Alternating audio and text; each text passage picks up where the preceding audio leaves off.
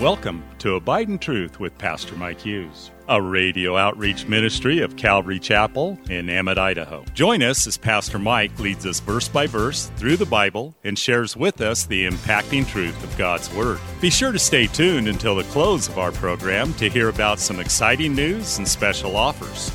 We'll also tell you how you can obtain a full length copy of this entire message.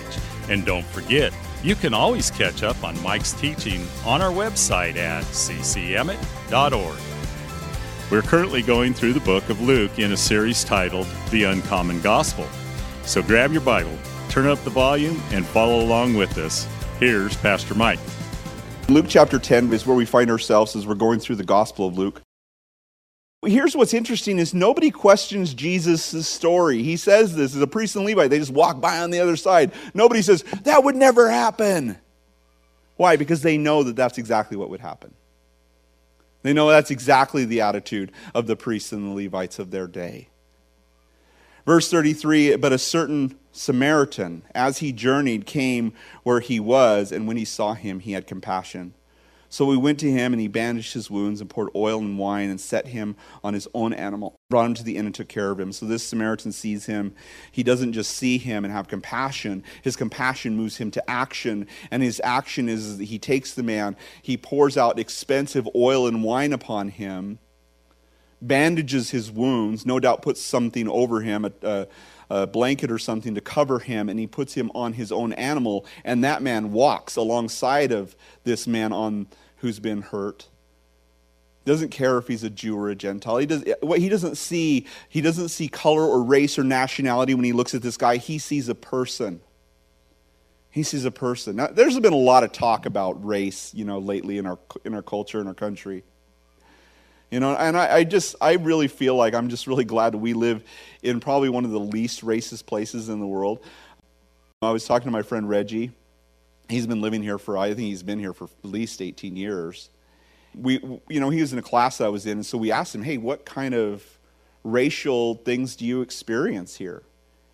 And he says, you know, honestly, when I, when I, my coach first told me, hey, BSU's looking at you to be on their team, he says, I was like, Idaho, are you kidding me? That's where the skinheads are. That's, that place is, you know, they're white supremacists and everything. And he was really concerned. Of course, that's up north. Well, it was. I think they, they're out now. I don't know. I don't know. Who's, who, who knows what's happening. But anyway, so he came and he said, You know, I was actually surprised that actually here it's less racist than where I was from in California. And he says, I realized my, my family is more racist than the Idahoans. He says, uh, he said, I did have one, he did have one incident where he was going to rent a house and he drove up and he got out of his car and the guy who was he'd been talking to on the phone, he looks at him and he says, "I don't think you can afford this house." He says, "Okay, yeah, no problem. See you later." And he drove away. That was the only time he ever experienced anything like that. But he said most of the time it's kind of the opposite. Like people treat him nicer because he's black. Like I don't want to be known as a racist. You know, I'm not racist. You know, and so they they actually treat him nicer. And he said he was at Shari's one time and he went up to the counter and the lady's like, "Hi, I have a black friend." and he's like, "Me too." but he says that people actually are pretty nice here. You know, he says he says it's probably one of the least racist places he's ever been. And, and, and that's great. You know, it's great. I think that it's important as, as Christians, as a culture too, that we see people as, as people. And I remember when I was a kid, it was the Russians.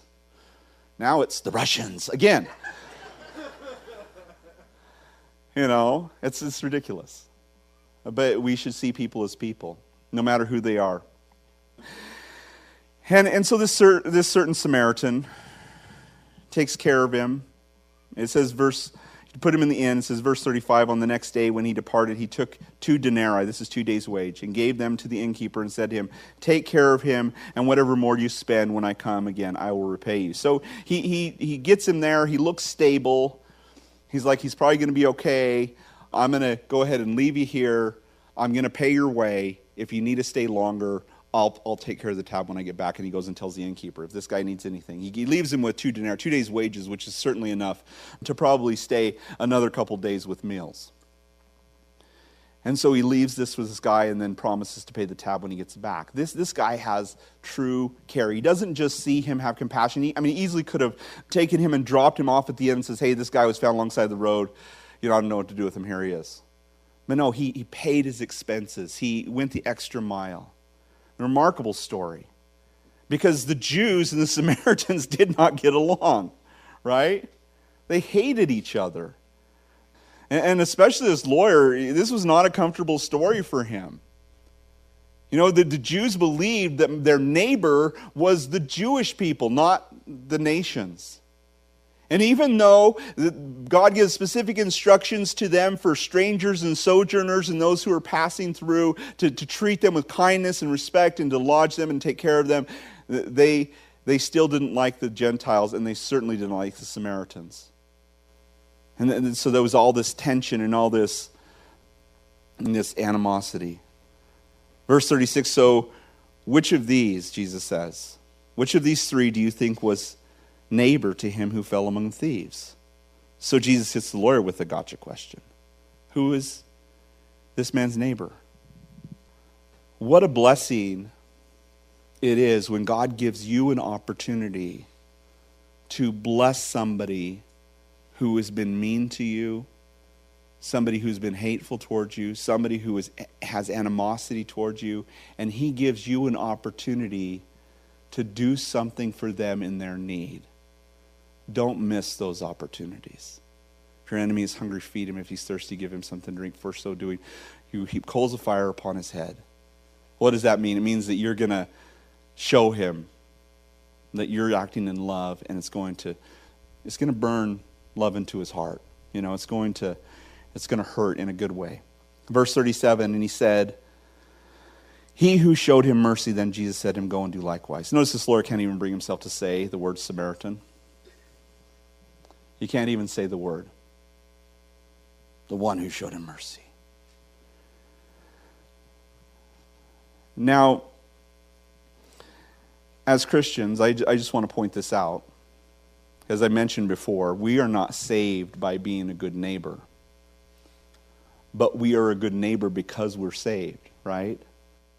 And if I find myself with hate and animosity in my heart, if you didn't listen to last week's message, I kind of unpacked how to be what you can't be in terms of our Christian walk. And so I encourage you to go back and listen to that. A lot of people said it was helpful. But if we don't have love in our hearts for people, if we don't have compassion on the needy, or we don't have, uh, you know, we're just full of angst and anger or whatever, that's not Jesus. And so, how do we deal with that? Well, it's simple. We confess it as sin, forsake it, and say, Jesus, I need yours. I need your love for those people. Lord, fill my heart. I confess that I am. You have to, that's a very important step. Don't miss that step. Don't just say, Jesus, give me love for people. No, Jesus, I confess that I have a wicked heart towards people. I have a wicked heart towards that person, or I have a, a, a, bad attitude when it comes to people in general, like I want to run people off the road when I'm driving. I confess that as sin. And Jesus, I need to, you to put your love in my heart for fellow drivers or for you know these people or that group of people or whatever. Put love in my heart for them. And you know what jesus does? You think he's not going to answer that prayer he fills his love uh, into our heart by his Holy Spirit. He sheds his love abroad in our heart by the Holy Spirit. And he changes who we are fundamentally. And so, as Christians, it's not we're saved by being a good neighbor, but we're a good neighbor by being saved. And that's what Jesus does for us. But this story is even a greater metaphor for Jesus. He's really describing his love and compassion upon us as he describes this story. Because I don't know how many of you were wounded and beaten and rejected and cast off by this world and, and maybe thought that God could never love you or never forgive you, and you felt like an enemy of God and an alien from God, and that there's no way that God could ever forgive me for the things that I've done. And yet, what does the Bible say? That while we were still sinners, Christ died for the ungodly. We were enemies of God, and God sent his Son to die in your place to save you. And even those who were crucifying Jesus, can you imagine or think of a worse crime than to crucify God in flesh and, and to be a part of that, to drive the nails in his hands, or to beat him, or to curse him, or to punch him, or to shame him? And Jesus would say, Father, forgive them, for they know not what they do? And so it is with God when it comes to you and all that you've done, and maybe all the things that you've been through in your life, and all the turmoil and the, and the pain and the rejection and all the things you felt, and, and feeling like maybe even that's coming from God, and yet He, he sees you naked, beaten, blue, blue, and black and blue, and bruised, and whatever. Too many B words there. Couldn't say it. But He sees you there and he pours his oil and his wine out on you. He bandages up your wounds, and then he pays your debt. And he pays your future debt. Not just your debt now, like, okay, we've taken care of him, you know, he's on his own. No, he says, if there's any more debt that this guy causes, I'm going to pay that too. And that's what he does for you. It's called good news, it's called the gospel. And that's what Jesus has done for us. We stand with me as we pray? Thanks again for listening to Abide in Truth with Pastor Mike Hughes.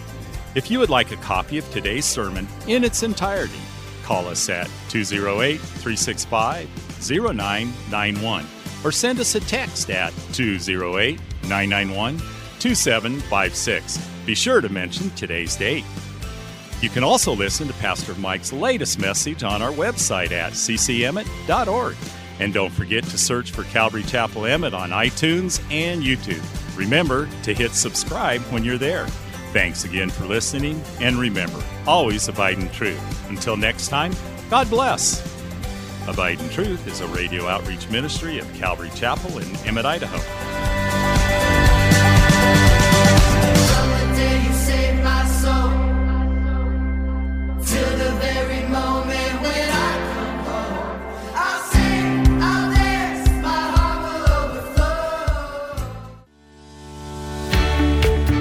Calvary Chapel of Emmett would like to invite you to watch our services live on Facebook. You can watch us every Sunday morning at 8:30 or 10:30. Just go to our page, Calvary Chapel of Emmett, and scroll down for the live service. It is an interactive experience. While on our page, feel free to watch previous Sundays as well. So join Calvary Chapel Emmett Sunday morning at 8:30 or 10:30 on Facebook. We look forward to seeing you.